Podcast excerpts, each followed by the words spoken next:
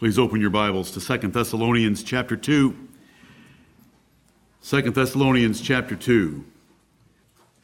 Father in heaven, we thank thee for the privilege of being in your house with your word. Amen.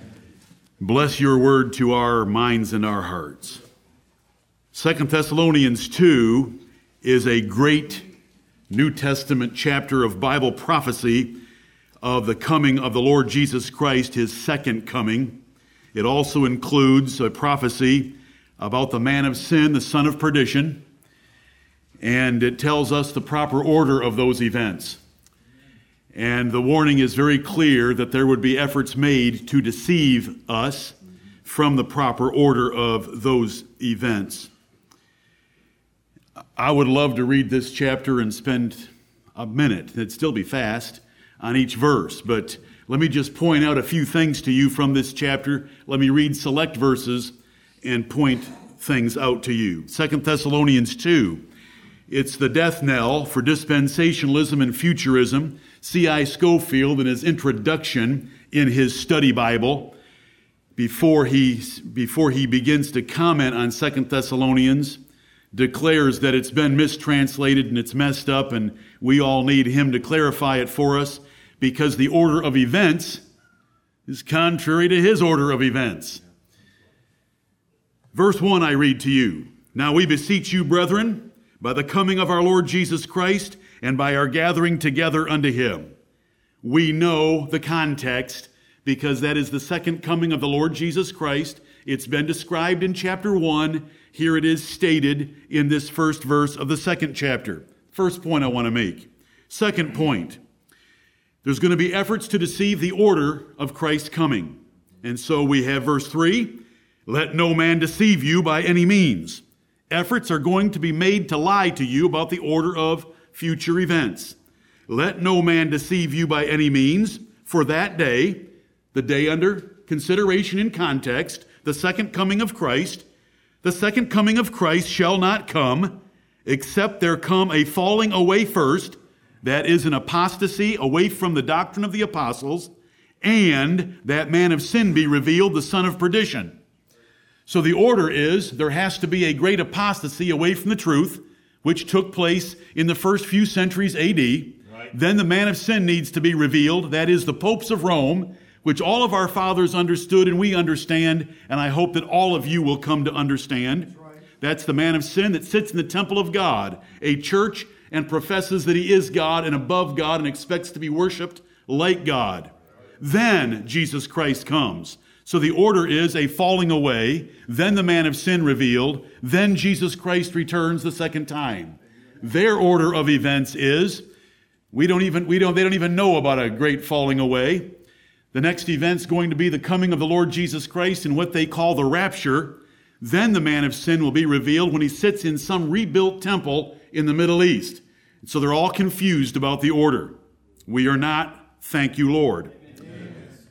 Point number three is that I'm going to leave it. That's verse number four. It's the man of sin. He sits in the temple of God and is worshiped. I've mentioned enough. Let's come down and describe his working.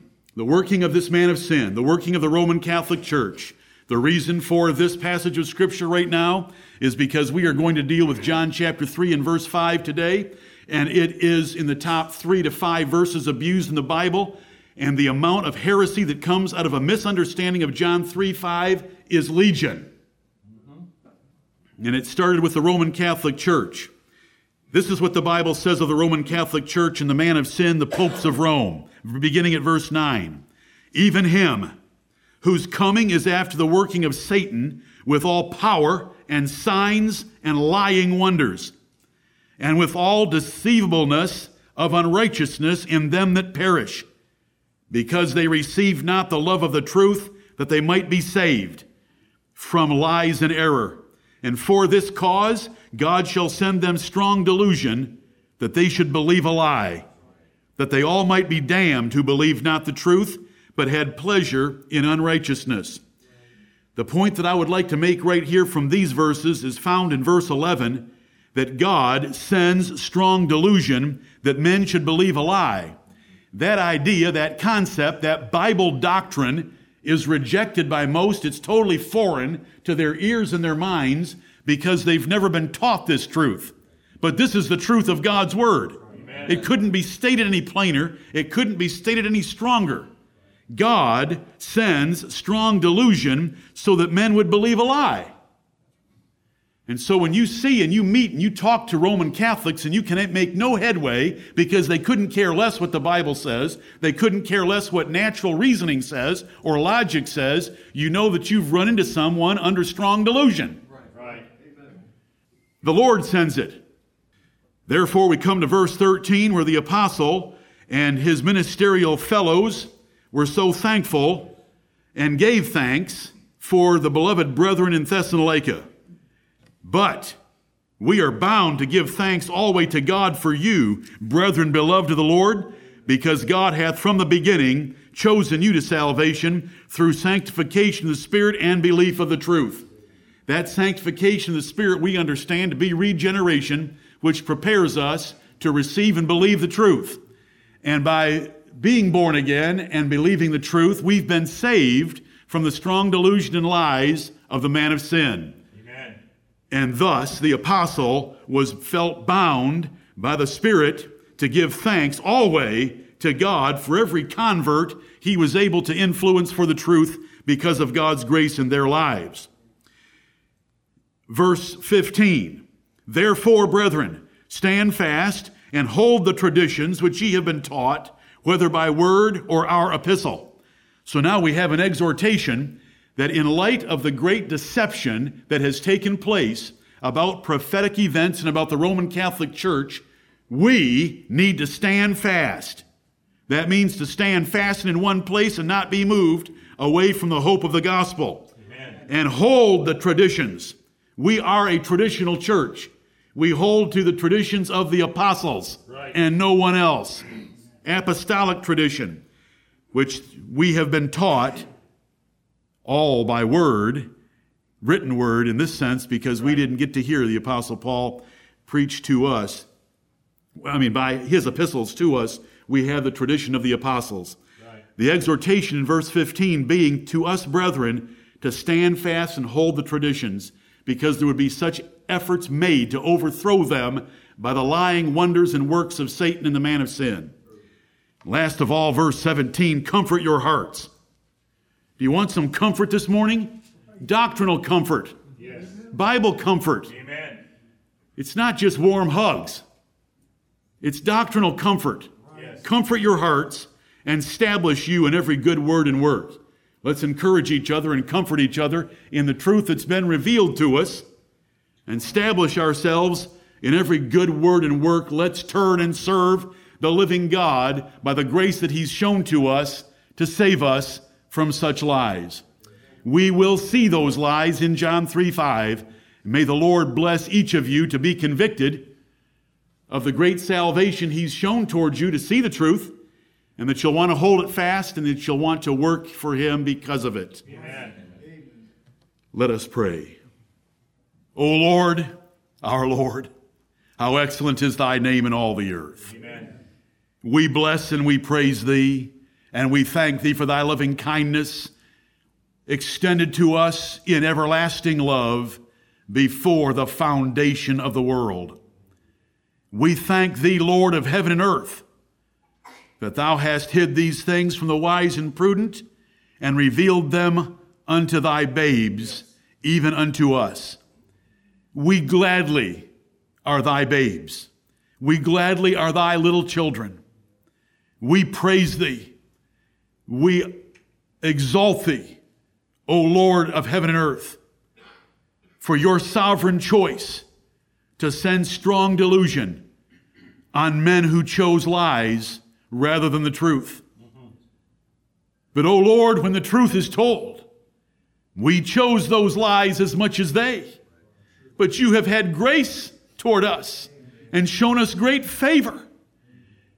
And you appointed us to believe the truth before the world began. From the beginning, you've chosen us to salvation. We thank thee that in the fullness of time, you sent the Lord Jesus Christ to redeem us. And then during our lifetimes, you sent your Holy Spirit to regenerate us to give us a new man, to give us spiritual faculties that we might know thee and thy word and thy son and thy truth.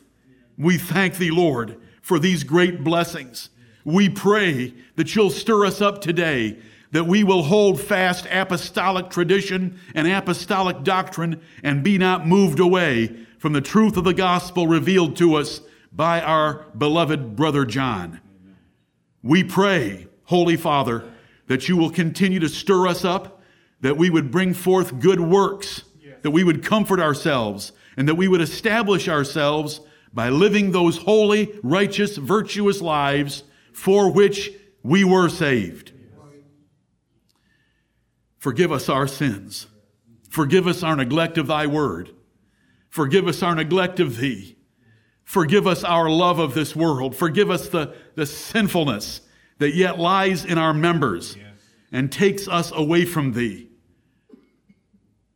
Forgive us through Jesus Christ our Lord who has washed us from our sins, past, present, and future, in his precious blood. We pray and ask thee, O Lord, that anything we ask or desire for ourselves this day, you will also bestow upon all churches of saints scattered abroad throughout the whole world. Bless those hearers, bless their preachers, bless thy word by thy spirit to the strengthening of their souls to the conversion of their minds, that they might earnestly contend for the faith once delivered to the saints in these perilous times of the last days. We thank thee for our great nation. We pray for your preservation of it. From highest to lowest, we pray for our rulers. We thank thee for them.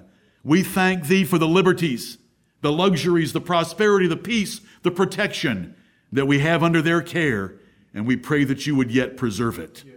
We confess the sins of this wicked nation and ask thee, O Lord, to have mercy upon it for the sake of your righteous within it.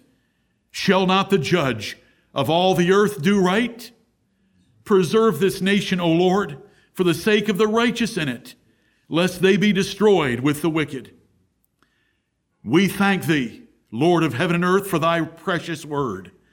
We thank thee for the men that came before us. We thank thee for thy providential leading to filter out those uninspired epistles or those inspired epistles that you did not want in the Word of God. That for the 66 books that we have in our King James Bibles, we thank thee for William Tyndale. We thank you for King James. We thank you for the men that translated this Bible. We thank you for its preservation. We thank you that we have it in our hands, our laps. We can read it, we can trust it. O Lord, convince us of its every word, yes. that we would abide faithful upon those words, that our souls would be fed with them, and our lips and mouths filled with them, that we might give the certain words of truth in answer to those that ask us. Yes.